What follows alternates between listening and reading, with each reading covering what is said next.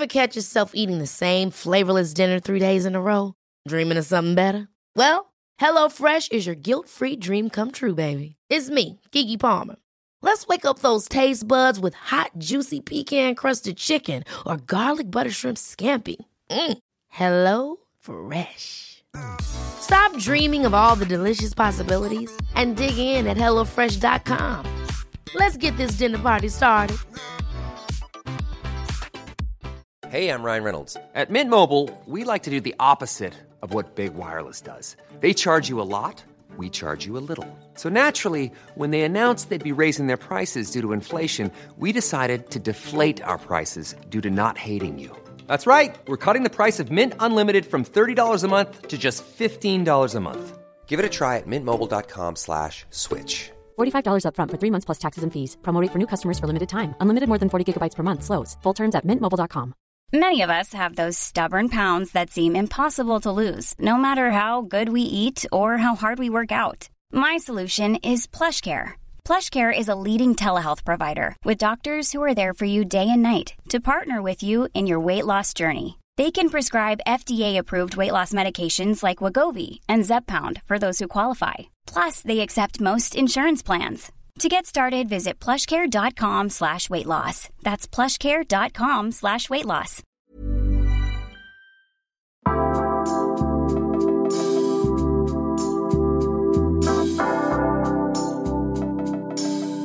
Welcome to the gang, you know, the one you never asked to be a part of. You are listening to the Grief Gang podcast with me, your host, Amber Jeffrey. This podcast has been created to tackle the tough but important conversations around grief with authenticity, realness, and having a laugh whilst we're at it. Look, we're all going to experience grief at some point in our life, in some way or another. So it's good to talk about it so that it's not much of a nightmare when it comes knocking at our doors. Grief can be incredibly lonely and isolating, but you don't have to feel lonely alone. On this podcast, you will hear various different stories and experiences, ones that will uplift you, inspire you, break your heart, mend your heart, and get you asking yourself some big questions. Some of these stories are my own, some are from the wonderful growing Grief Gang community, and some are from the incredible guest interviews. You will most likely cry. I hope somewhere along the line you can get a giggle in, but I promise you, you will learn something. I haven't got a clue what you'll take away, but I know you will take away something. So, this might be weird to say given the context, but happy listening.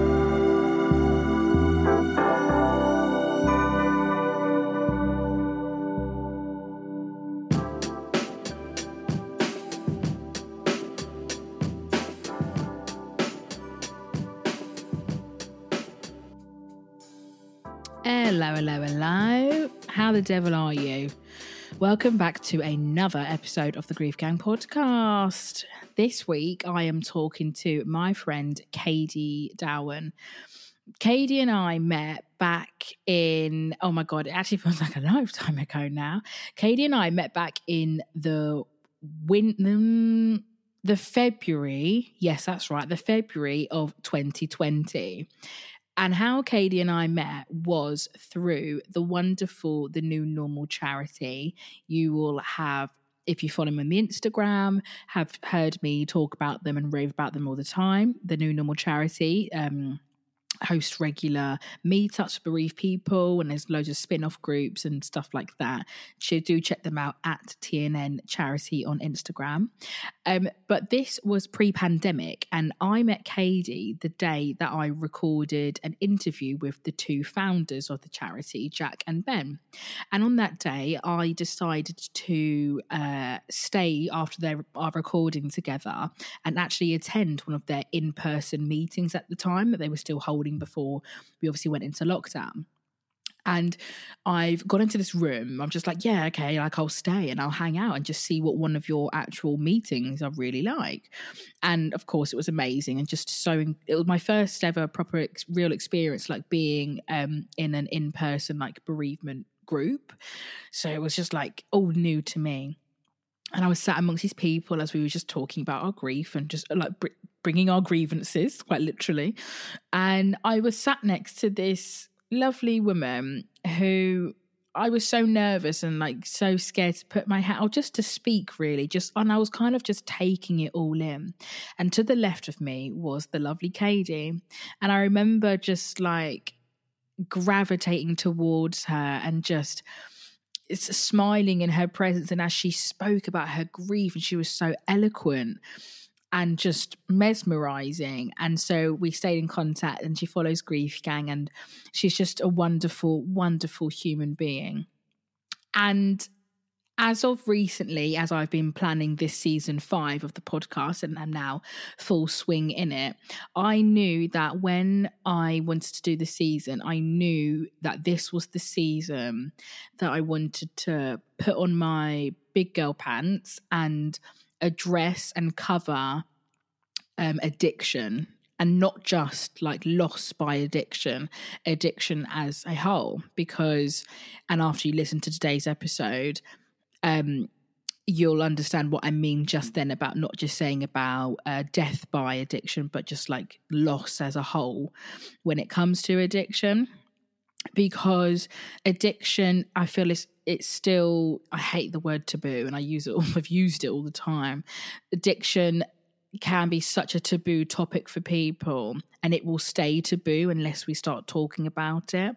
And I think I probably definitely played my part in that of um I, as I said to Kadie off off mic, of I think what's taken me so long was that I really wanted to do this right by both people um, who have lost loved ones by addiction or have lived with addiction. So that's why throughout this sort of mini series of the addiction series, you will hear different stories and perspectives through what it is like to live a loss by and with addiction. But for today's episode, I am speaking to Kadie as when I did a call out a good couple of months ago about a specific area of addiction that I would like to cover, Kadie so kindly and, as I said, eloquently wrote me a letter and I knew as soon as I finished reading it and my jaw was on the floor, but not in like a you know shock at the story, just shock, not even shock, but just really taken aback at how just eloquent. And I knew this, but um, in detail, Kadie told me her story. And I knew straight away that I had to have her on the podcast. I knew that I would never be able to do it justice just reading her letter. And I, I knew, and I just know that this episode will bring such value to anybody who is living with this experience and also who hasn't as well. I like to think that even though so many stories that I may share on here may not actually directly resonate with you, but at least that you give it the time to hear these, hear these people's stories and try and understand. And I think it just makes us all for better human beings, doesn't it? Um, and so once you hear this today, I hope it kind of um, you walk away with some learnings and just obviously some insight as I hope every single episode. And so for today's episode, Kadie is talking to me about a living loss. We're talking about a living loss today. Kadie, um, Kadie's mother died when she was 23, but today, for today's purposes, we are talking about the loss and the living loss that Kadie has experienced of her ex husband. Kadie's ex husband was and is still as present today living with addiction and how living with that addiction and being married to somebody with that addiction um, and the grief that is tied to that. I have really come to learn that grief is not just tied to somebody dying in your life. You can absolutely grieve for somebody and something that is still alive well and kicking. And what does it look like to grieve when someone else is still alive and it's still present and it still roams this earth um, what does that grief look like? How do you tend to it? How do you when you've actually been bereaved as well bereaved by a death and then go through this sort of like grief how do you live with the both in tandem? These are all the questions that i'm asking kadie today and she so beautifully um shares her her experience of that with us today. It is um she's so graceful in this episode and just in general. And at the end, I said to her, I said, You've got grace beyond years. Um, and I think there's life lessons in this episode that can apply to everybody, even regardless of if this being your experience or not. So I've rambled on a little bit too much for this introduction. I really hope you enjoyed this episode and that you stick it out and listen all the way through because it is just amazing and Kadie is amazing. And for anybody who is struggling and potentially living living in this situation living in this scenario you're not alone and please do reach out as help is there for you Oh, well, Kadie, thank you so much for joining me here today on the Grief Gang podcast. It's so, so lovely to have you here and to see your face after so, so many years. Thank you for having me. Oh, you're a superstar. Honestly, there's no one else that when I received so many submissions like for this episode and just people sharing their stories of when I read yours, I had no doubt the response was going to be after, please come on the podcast. well, I'm I'm honoured to be a part of it, so thank you. Oh, thank you. So, Kadie, could you spend a bit of time um, telling the listeners a bit about you and your story and how you relate to today's topic? Sure, yeah. So, um, I lost my mom um, when I was 23 in 2012. Um, so that's kind of my first major experience with loss. Mm. Um, and in terms of the topic we're discussing today, um, I had already met my husband, now ex husband, unfortunately, um, and he um, is an addict. And so it's a living loss, really, because unfortunately our marriage has ended as a result of his addiction. Mm. Uh, after two and a half years of marriage. Yeah, thank you for sharing that, Kadie. And do you mind taking us back to kind of where it all began and kind of the roller coaster that you've been on and what it has been like to live with a living loss? Because the reason why, like I said in the introduction of this, that wanting to speak about a living loss and why, although my podcast is predominantly about grief and the grief of a death of a person, mm-hmm. when it came to this new season, I really wanted to explore living losses because I feel like the word grief is um, not just tied to the death of a loved one and a person that you know that we care for and love for. Absolutely. It's grief, yeah, and I think the pandemic has really shone a light on that for me. And as um, as the, the, my podcast has grown and the community has grown, that I'm now coming into contact with more people who are resonating with Grief Gang. And just word, the word grief, but they're like, I haven't had anybody die, so they just don't know where to place themselves, and they feel like dis- they're like displaced. They're like, I resonate with the words of the people who have had people die in their lives, but I don't feel like it's maybe okay to um, uh, t- put myself into the grieving community, and I'm like no, but you are, you totally are. You're grieving, and to accept that, I guess, is the step forward to healing yourself. But yeah, would you mind taking us back to sort of the beginning, if that's okay with you? Well, we lived on the same road. Um, yeah. So I was 18, working in the local pub, and he came in and recognized me. We lived four doors away from each other, and I hadn't seen him or noticed him before. And he said, Oh, I think you live down my road. And mm we kind of hit it off from there. Um, there was a six year age difference between us. He was a little bit older. Um, and for me, it was that first huge love. Mm. Um, you know, the rainbows and the butterflies. Um, I was absolutely head over heels in love with him. Yeah. Um, and I knew he was an addict, and I knew that he was um, living a clean life. Mm-hmm and we, at that point we we ended up being together for seven and a half years and it was quite a volatile relationship. Neither of us knew how to communicate effectively with each other. Mm-hmm. so a lot of um, shouting. We'd break up we'd get back together break up get back together again. Yeah. um, and after seven and a half years we called it quits and that was after the death of my mum. I realized that life was too short and both of us were unhappy and we went our separate ways. Um, and we were apart for just over two years. Mm. Um, I had a, another relationship. He decided to stay single and work on himself. And we had no contact for that entire time. We lived two roads away from each other, didn't see each other the entire time. And it just so happened that we were both single and bumped into each other at the bottom of my road. And kind of those sparks were still there. Yeah. So it started as a friendship and just getting know, to know each other again. And we had both done a lot of work on ourselves as individuals. And we thought, you know what?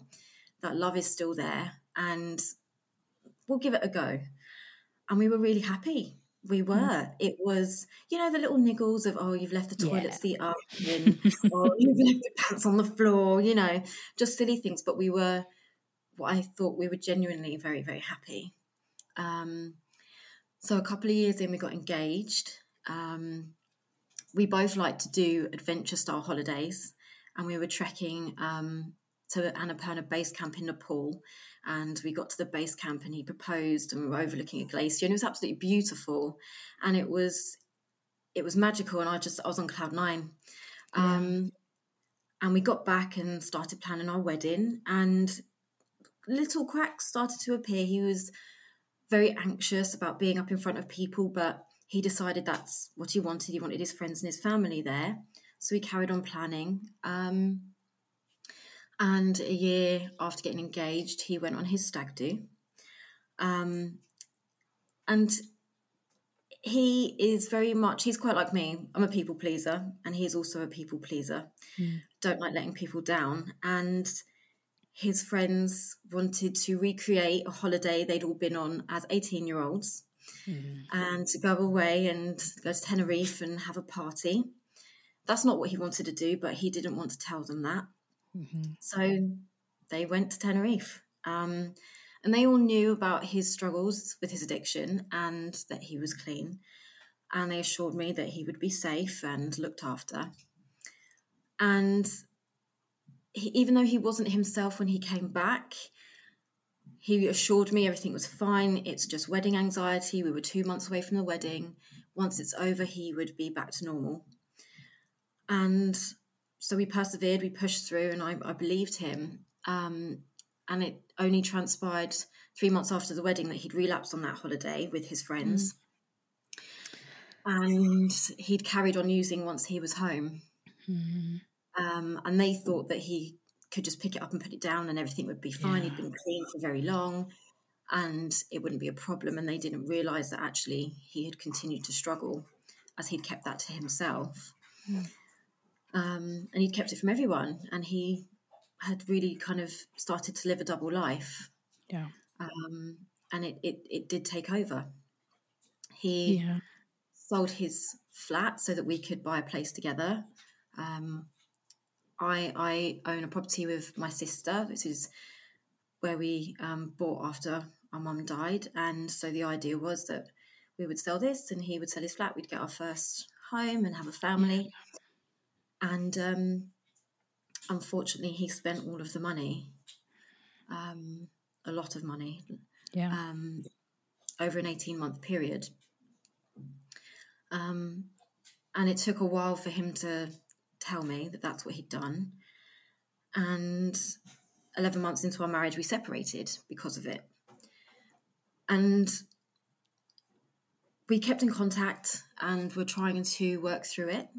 Um, and after four months, he did come come back to the house, and we did try and make a go of things again. But within a few months, it was quite clear that he was still really struggling, and he wanted to do things by himself. Um, he didn't want to accept that he needed someone's help, but he knew that he needed to have other help, professional Yeah. help, but he wanted to ask for it by himself.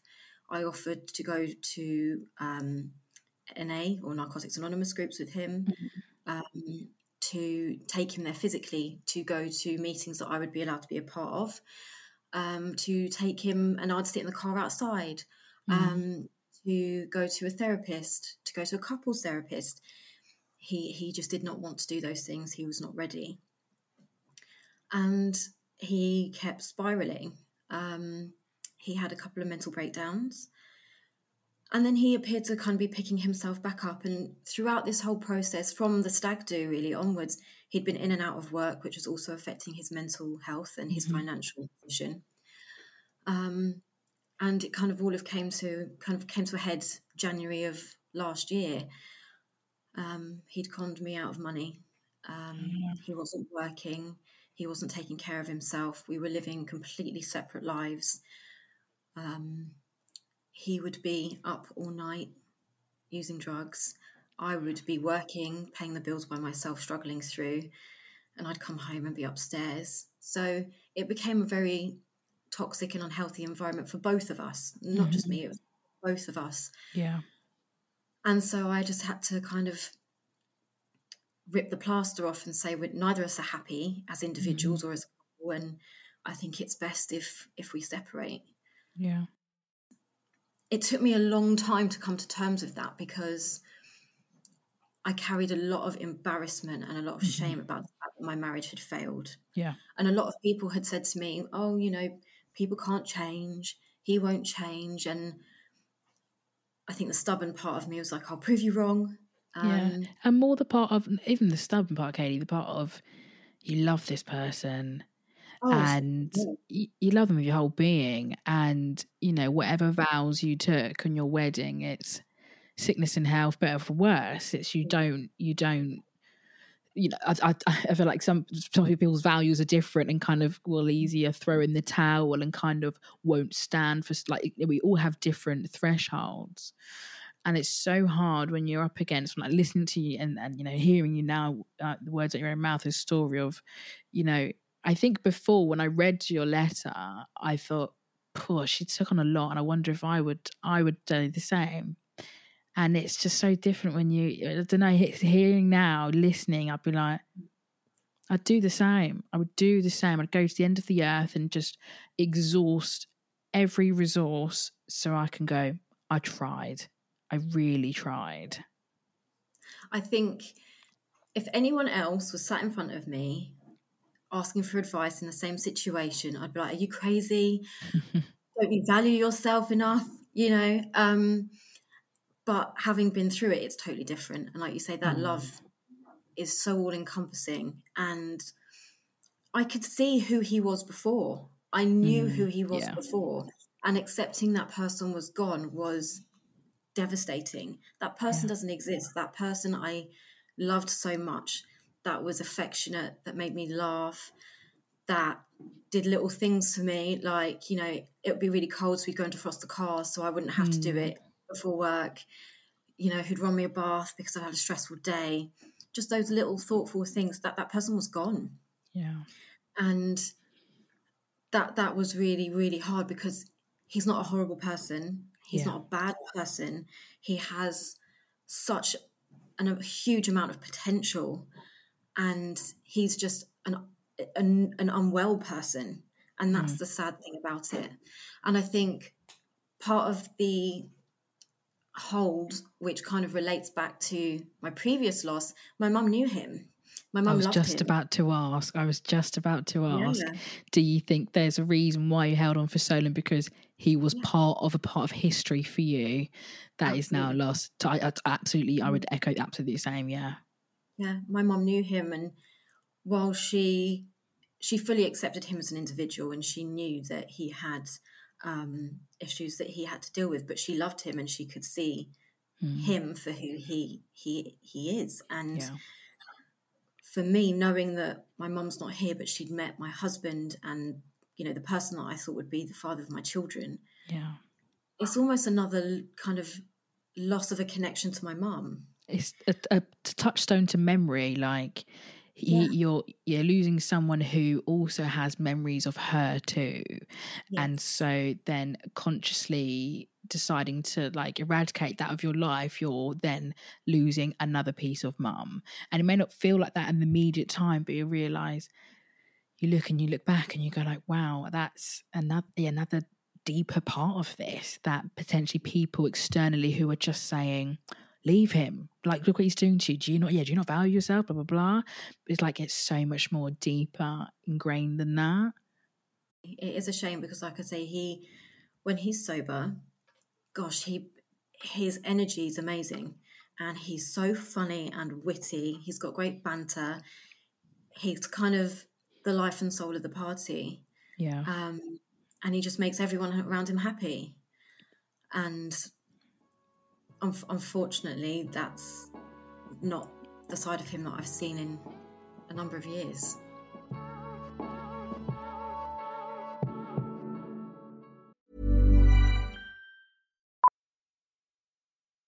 Millions of people have lost weight with personalized plans from Noom, like Evan, who can't stand salads and still lost 50 pounds. Salads, generally, for most people, are the easy button, right? For me, that wasn't an option. I never really was a salad guy. That's just not who I am. But Noom worked for me. Get your personalized plan today at Noom.com. Real Noom user compensated to provide their story. In four weeks, the typical Noom user can expect to lose one to two pounds per week. Individual results may vary. Hold up. What was that? Boring. No flavor. That was as bad as those leftovers you ate all week. Keke Palmer here, and it's time to say hello to something fresh and guilt-free. Hello Fresh. Jazz up dinner with pecan-crusted chicken or garlic butter shrimp scampi. Now that's music to my mouth. Hello Fresh. Let's get this dinner party started. Discover all the delicious possibilities at hellofresh.com. being both bereaved by a death and with this like i want i want to know and i want to ask kadie of like in in those uh, the immediacy kind of like after you decided to to end your marriage um did you notice and now upon reflection like looking back did you notice any similarities in how when after your mum died to when you split up with your husband to kind of like that grieving you know, them raw, raw days and weeks Oh, after. yeah. Like, did it feel familiar? in a horrible way. Yeah. Yeah, yeah. Absolutely. I think the biggest difference, I think, is my mum, while she was terminally ill, died very suddenly. And Mm. I had not accepted the fact that she was going to die, 23. Mm. And, you know, I know the world, she's going to be fine. She's going to Yeah. be here forever. What are you talking about? Whereas in my mind, I think I had kind of accepted my marriage was over a few months before it, I actually verbalized that it was over. Yeah. Um, but the action of saying it and putting it out there into reality, it destroyed me. hmm And I think as well, having to be the person to make the decision rather than my mum dying kind of happened to me. Yeah. That wasn't a choice I made. Whereas this was, while it was a decision I made, wasn't any less painful. Yeah. um and yeah the crying the staying in bed the the breaking down for no reason and then that kind of euphoric high of i'm going to be fine life's great Yeah, i'm still mhm. here that pendulum of emotions absolutely. Those few months afterwards. And even the have i done the right thing? No i need to take him back. Yeah. he can't survive without me. I can't survive without him. What am i doing? This is Mm-hmm. Yeah. crazy. No no no i'm fine. I'm fine. I'm fine. I deserve better. But do i deserve better? Am i an awful human being for walking away from somebody that needs help? I Mm, took my vows very, very seriously. And I think if we had been a boyfriend and girlfriend, just cohabiting together, I think it would have been different in that I might have walked away a little bit sooner. yeah. I, took can understand that totally. Yeah, I, t- I took my marriage vows seriously. And I think another part of it, my mum is buried in a burial park that has a beautiful ceremonial hall. That's where I had my wedding. Mm, and we actually had a blessing at her graveside, just the two of us, um, and a celebrant after the ceremony. And so it's also having to have that connection every time I go and visit my mum. Oh, I got married here, and even Mm-hmm. Yeah. the staff there to this day don't know that we're not together. And I go there. Oh, she had the most beautiful wedding here. I'm like, oh yeah, yeah. Yeah, It's all that, gone. there's another little to the wound. Yep. Thanks for that, guys. Yep. And they don't mean it in a horrible way. Of course not. They Yeah. don't. But just to have to be like, it was a beautiful day. It was a wonderful day. But it's gone. Yeah. Of to look back and to go like there were beautiful parts of this. And I found it so interesting of you saying of how like this is a new layer and like an additional grief to what you've already experienced. And as you kind of said, like it's like voluntary, but in a way it's not voluntary. It's like your arm was twisted behind your back. You've been put into a situation that I think actually whether, you know, if you were to have stayed, you would have been grieving still you you would still be grieving for the partner that you wanted him to be and for the life that you wanted to have together. So either way you would have just always kind of been in a state of grieving and having to live by and witness somebody that you love so dearly kind of just change before your eyes every single day. And just that uncertainty of you just don't know of how how far is it going to go this time and you know the the potentially the final straw of being conned by him for money and so so so in, at that point, Kadie, was that for my next question? Kind of, you know, when when and how did you know when I need to walk away for the better of not only for yourself but for him as well, and kind of what were the kind of conversations you were having with yourself and with him, if applicable, to actually go, this will be best for both of us? Yeah. So October 21 was when I found out about the money. Mm. Um, in the February, we needed work doing on our garage, and his best friend's dad was able to do the work. That's mm-hmm. what he does. Um, and so I gave him cash to give to him as a deposit. And he said to me, Yeah, I'm waiting for him to come and, and do it. He's doing it on a good price for us. So I need to wait until he's free. And this went all the way through into the summer of me asking almost weekly, Well, when's he coming? He's got my mm. money. When's he coming to do the job? And in my gut, I said to him, This doesn't feel right. I feel like you're not being honest. Just be honest. If, you, if you've taken the money and you're going to be honest with me about it, that's fine. We can work through it. No, no, no. I promise you, he's got the money. So I rang him myself and asked yeah. him. He didn't have the money. He'd never been given the money. He was waiting to be called to be booked in. So I just went home and I just said, We need to have a chat. Um, I know you didn't give him the money. Where is it? Mm. Oh, I had to pay a debt. Okay. Um, the trust is gone. Yeah. And for, for me, out of everything that had happened previously, I felt that there was this unwritten rule that we had each other's backs and I'm keeping a roof over our heads and I'm taking care of him as best I can. Why would he would never do that to me? Mm-hmm. And then he did it to me. And yeah. I just thought, I can't do this. And so I said to him at that point, you can you are the only person that can fix this. I can't put any more effort into fixing this relationship. Mm-hmm. Emotionally, I'm spent. I, I need you to step up now and either you fix this marriage or we have no future. And that was yeah. October time.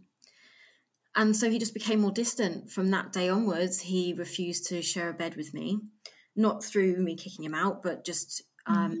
his own shame, I think. Yeah. He would stay up all night, fall asleep on the sofa.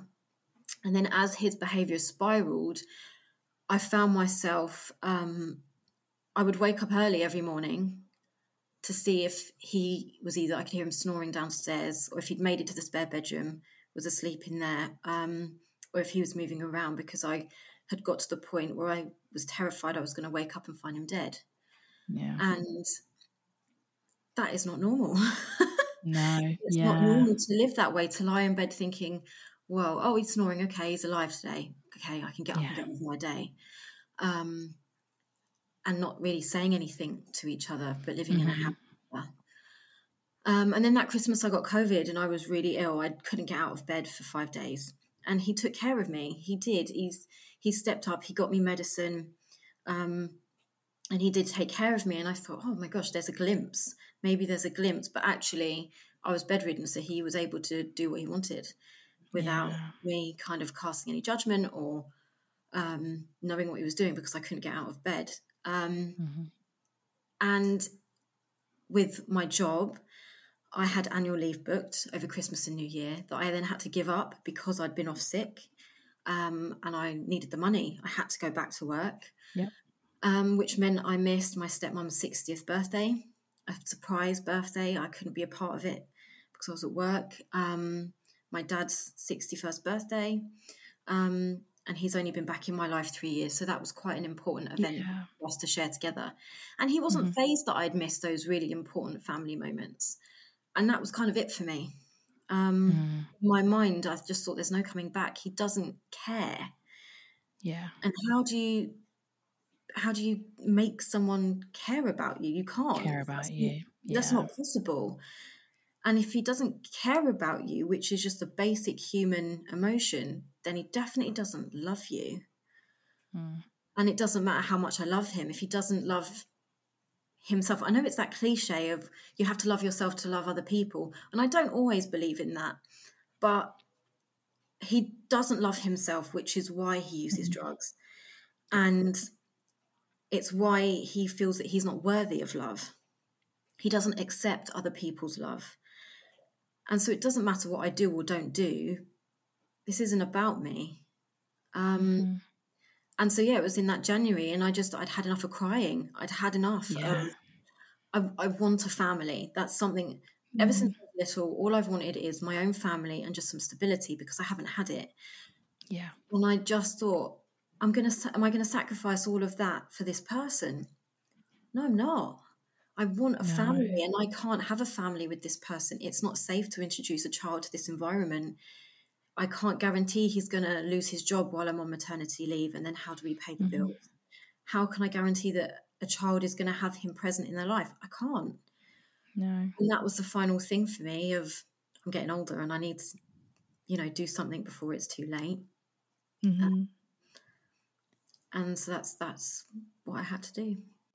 Did it did it feel a bit like Kadie, like hearing you then kind of just how the shift and spending time listening to your story of how for so long it, it sounds like you know you kind of you didn't think of that future you. You didn't think of that future of the family that you want and that future child of would this be safe? Would i be safe? Would it just be did it almost feel like an awakening of just like someone has finally like just pulled off and just gone you know you deserve better now.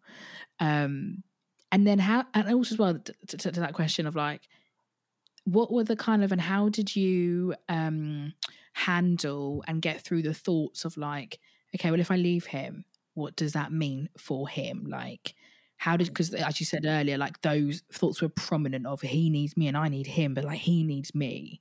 And kind of actually having to go of i actually have to put that down because that will be what will keep you staying um how did you work through that He has a great family network. Um, and while he's not incredibly close with his family in the sense emotionally, um, they talk daily or every other day. His Yeah. parents are still here and they only live, live a couple of roads away from me. Um, and they're wonderful people.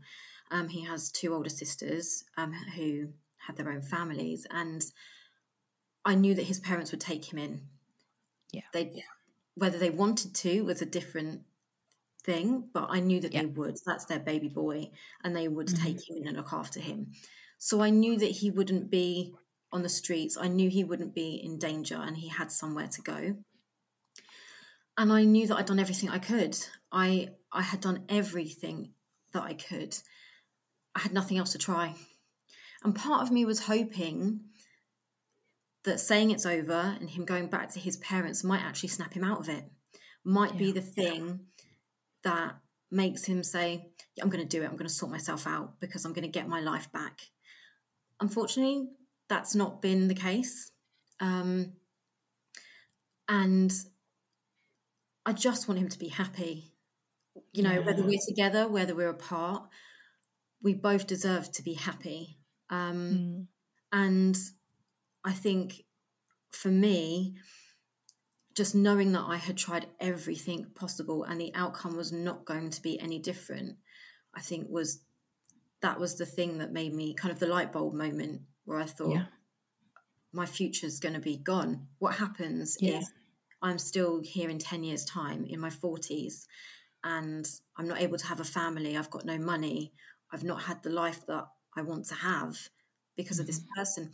And I'd got to the point where I was always looking over my shoulder. He owes money Mm. to not nice people. And I don't know who these people are, but you could Google my name and see where I work. I'm a veterinary nurse. I work with some controlled drugs. If they wanted to turn up at my work and make things difficult for me, they they could if they wanted to. They I don't do that, yeah. they would, but desperate people do desperate things. And I did not want that to impact my career that I've worked really hard for. Um, Mm.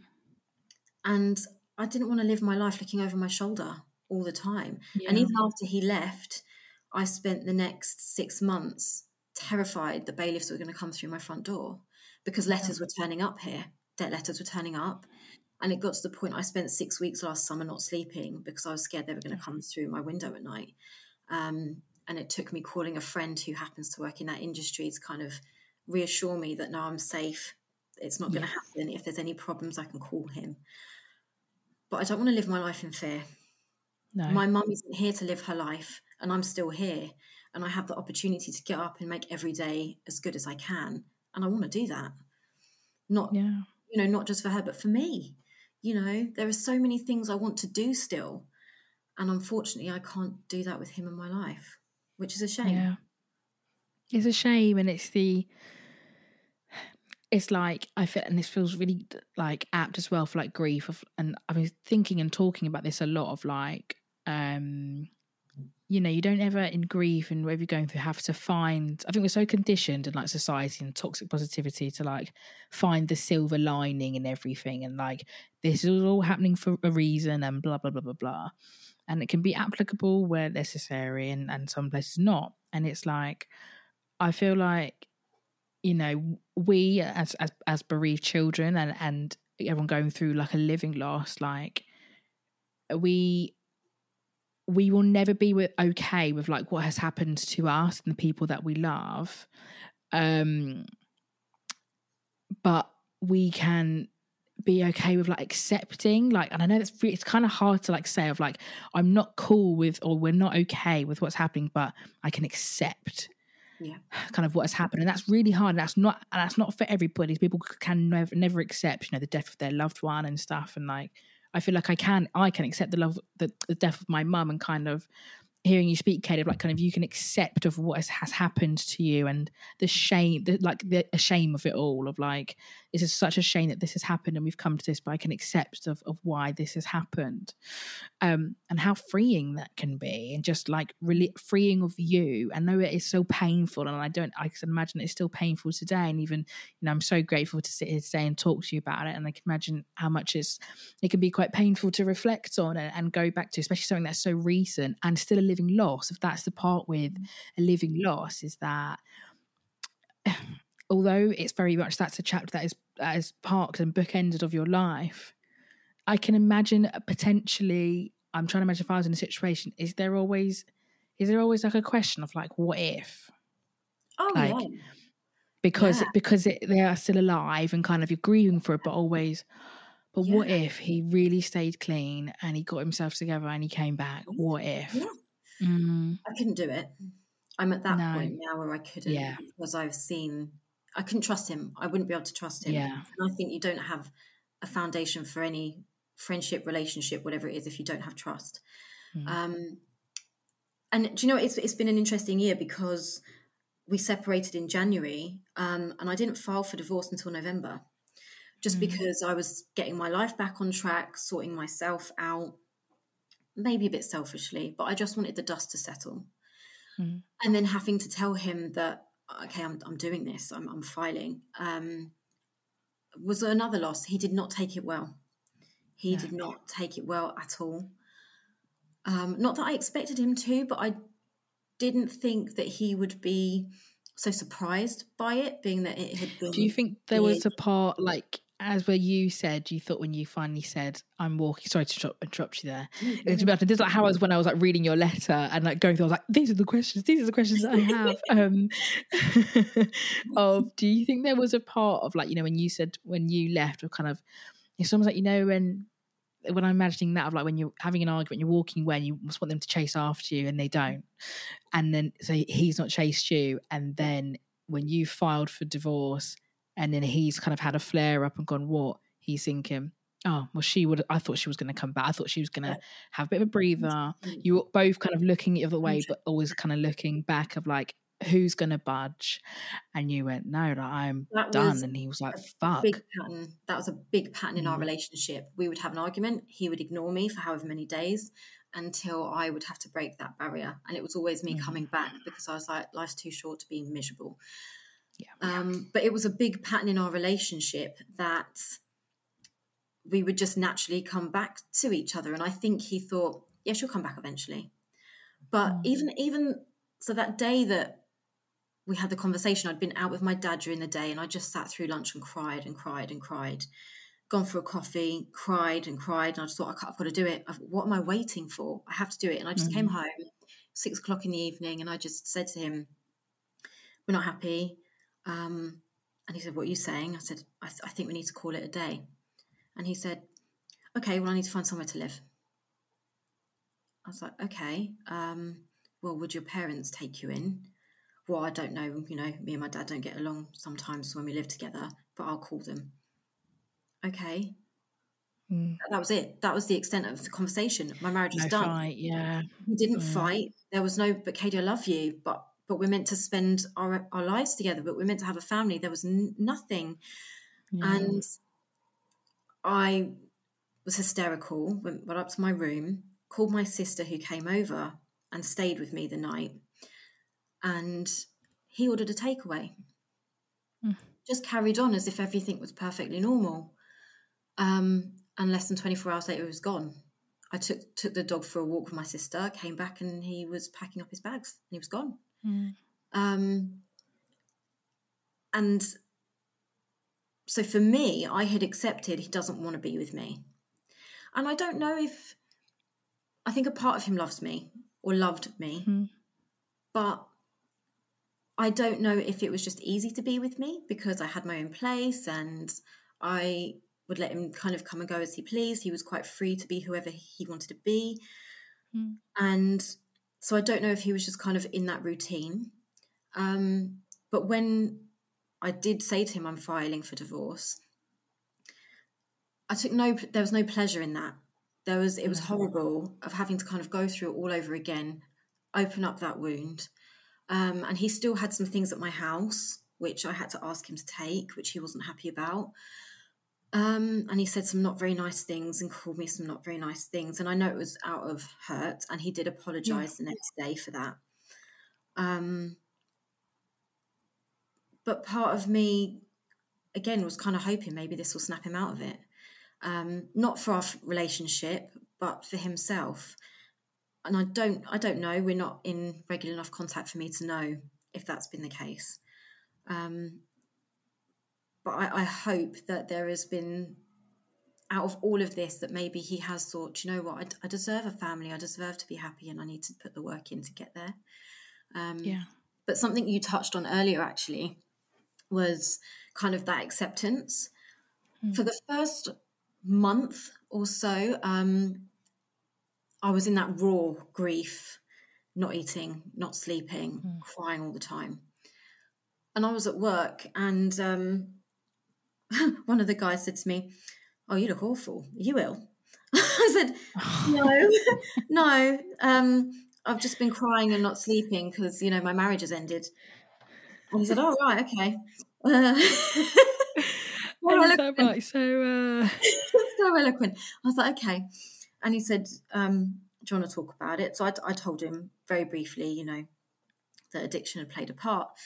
And he said to me, You know, this has got nothing to do with you. I'm like, what are you talking about? I'm his wife. Yeah, it's got nothing to do with you. He said, mm. addiction is more powerful than love, more powerful than anything else in the world. This has nothing to do with you. This is not personal to you. This is him and his journey and his story. And this person shared with me um, an experience they had had with addiction and turning their life around. And he said, Look, it's been a long time for me and I've changed and put things in place that keep me safe. But it, it doesn't matter what someone says to you or what someone threatens you with. He said, You've threatened him however many times, but you were still there. Yeah. He took the drugs and you were still there. So it didn't it didn't matter what you were gonna say. He has to want those things and he has to want to change. This it doesn't matter if it's you, if it's his mum, if it's somebody else it, it's not a personal thing against you and that for me was so freeing i hadn't done anything wrong i, I wasn't i wasn't the problem um, yeah. the, the problem was that he needs professional help to deal with what he's going through and actually mm. i'm not a professional and whether I, I did something or I didn't do something, the consequences were going to be the same and the outcome would likely have been very similar. Um, mm. And actually, I think that for his friends, they should feel quite responsible for putting him in the position that they did that weekend because mm. that was the mm. start of it all for him.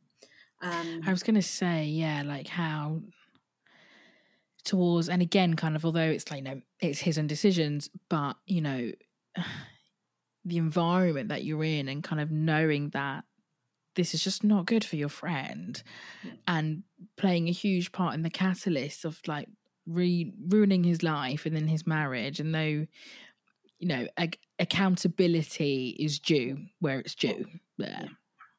yeah and i I struggle with it, and it, but it's not my place to to step in or intervene or get involved. But Mm. since this has happened in his life, a few of those friends have walked away because they don't feel that he's a positive influence around their children or that he's maybe safe for their children to be around. And I think, well, you're all hypocrites because you're more than happy to take him away and put him in that position.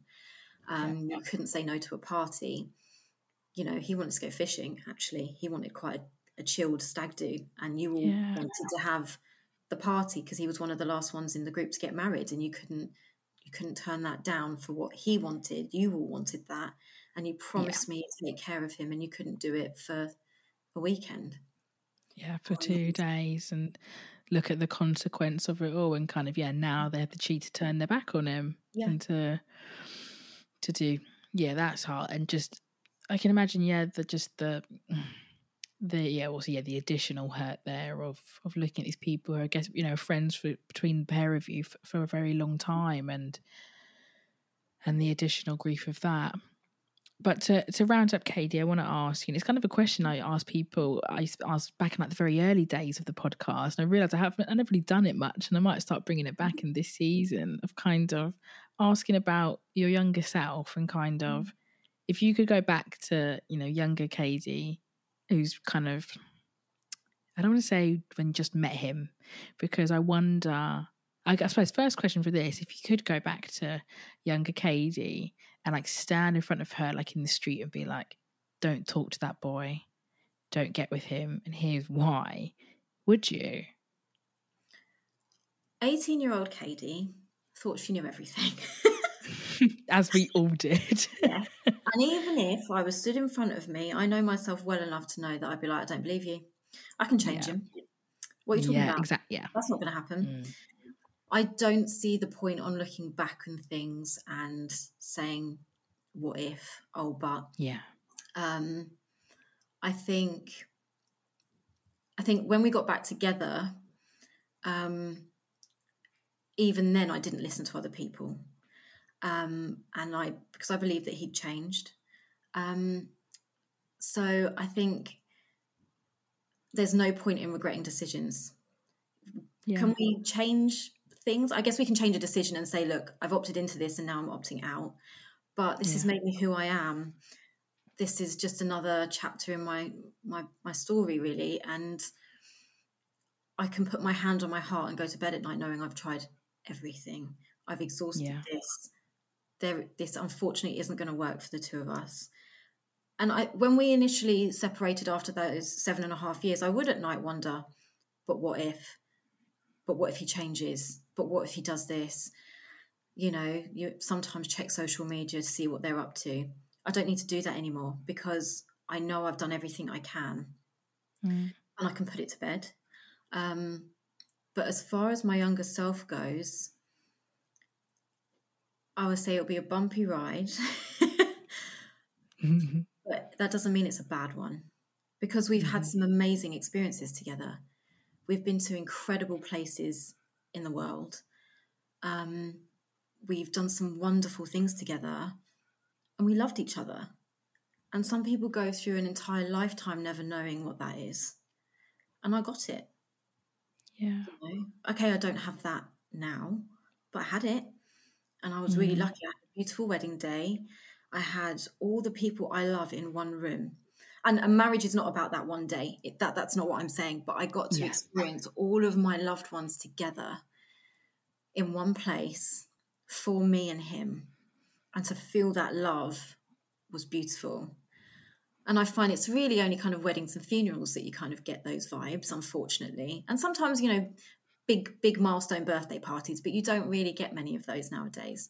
So to have that experience of just feeling that love, I've been through a lot. And I had, I felt like after losing my mum, I kind of had small living losses in that I lost a lot of my friends because they didn't know mm-hmm. what to do. So to look around that room and see all those people that had stood by me and had seen me through and literally picked me up off the floor who was still there and were championing me, that was amazing. And they're still in my life and they're still championing me and they still want me to be happy and Yeah. they still look out for me. And I, I still, I'm so grateful for the people in my life. That, and, and a lot of people can't say that. Exactly. I, I don't take that for granted. I, I really don't. I love that. So it would be a bumpy ride, but love will be there. All the way. Roller coasters are fun. exactly. Smiling at the end of it. Throw your hands up and just see what happens. Try not to be sick on the way around. oh well kadie thank you so much for joining me today on the grief gang podcast i know that this episode will absolutely help so many people who have lived or are living sort of situations like yourself so thank you for becoming and being so vulnerable and open and just a beautiful human being my pleasure can i just say if anyone is going through what i have been through my advice to them would be to seek support for yourself. I think that's one of the things I didn't do. Mm-hmm. It wasn't until my marriage ended that I was honest with people and told them what was going on. So I spent 3 mm-hmm. years struggling through. And there are um, support groups available via Alcoholics Anonymous, Narcotics Anonymous for people who are carers or in relationships with people who themselves are struggling. Um, so please utilize those support services because I didn't and I really, really should have.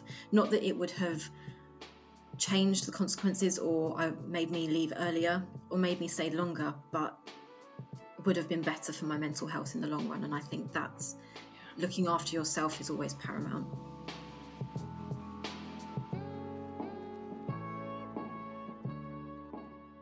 Thanks for tuning in this week. I truly appreciate every single person who listens to the show.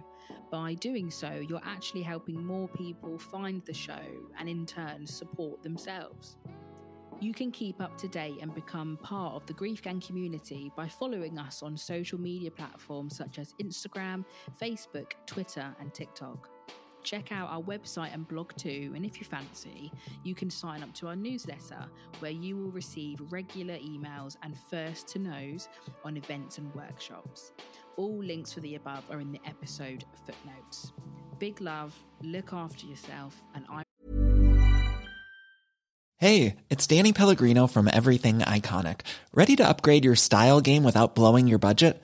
Check out Quince. They've got all the good stuff shirts and polos, activewear, and fine leather goods, all at 50 to 80% less than other high end brands. And the best part? They're all about safe, ethical, and responsible manufacturing. Get that luxury vibe without the luxury price tag. Hit up quince.com slash upgrade for free shipping and 365 day returns on your next order. That's quince.com slash upgrade.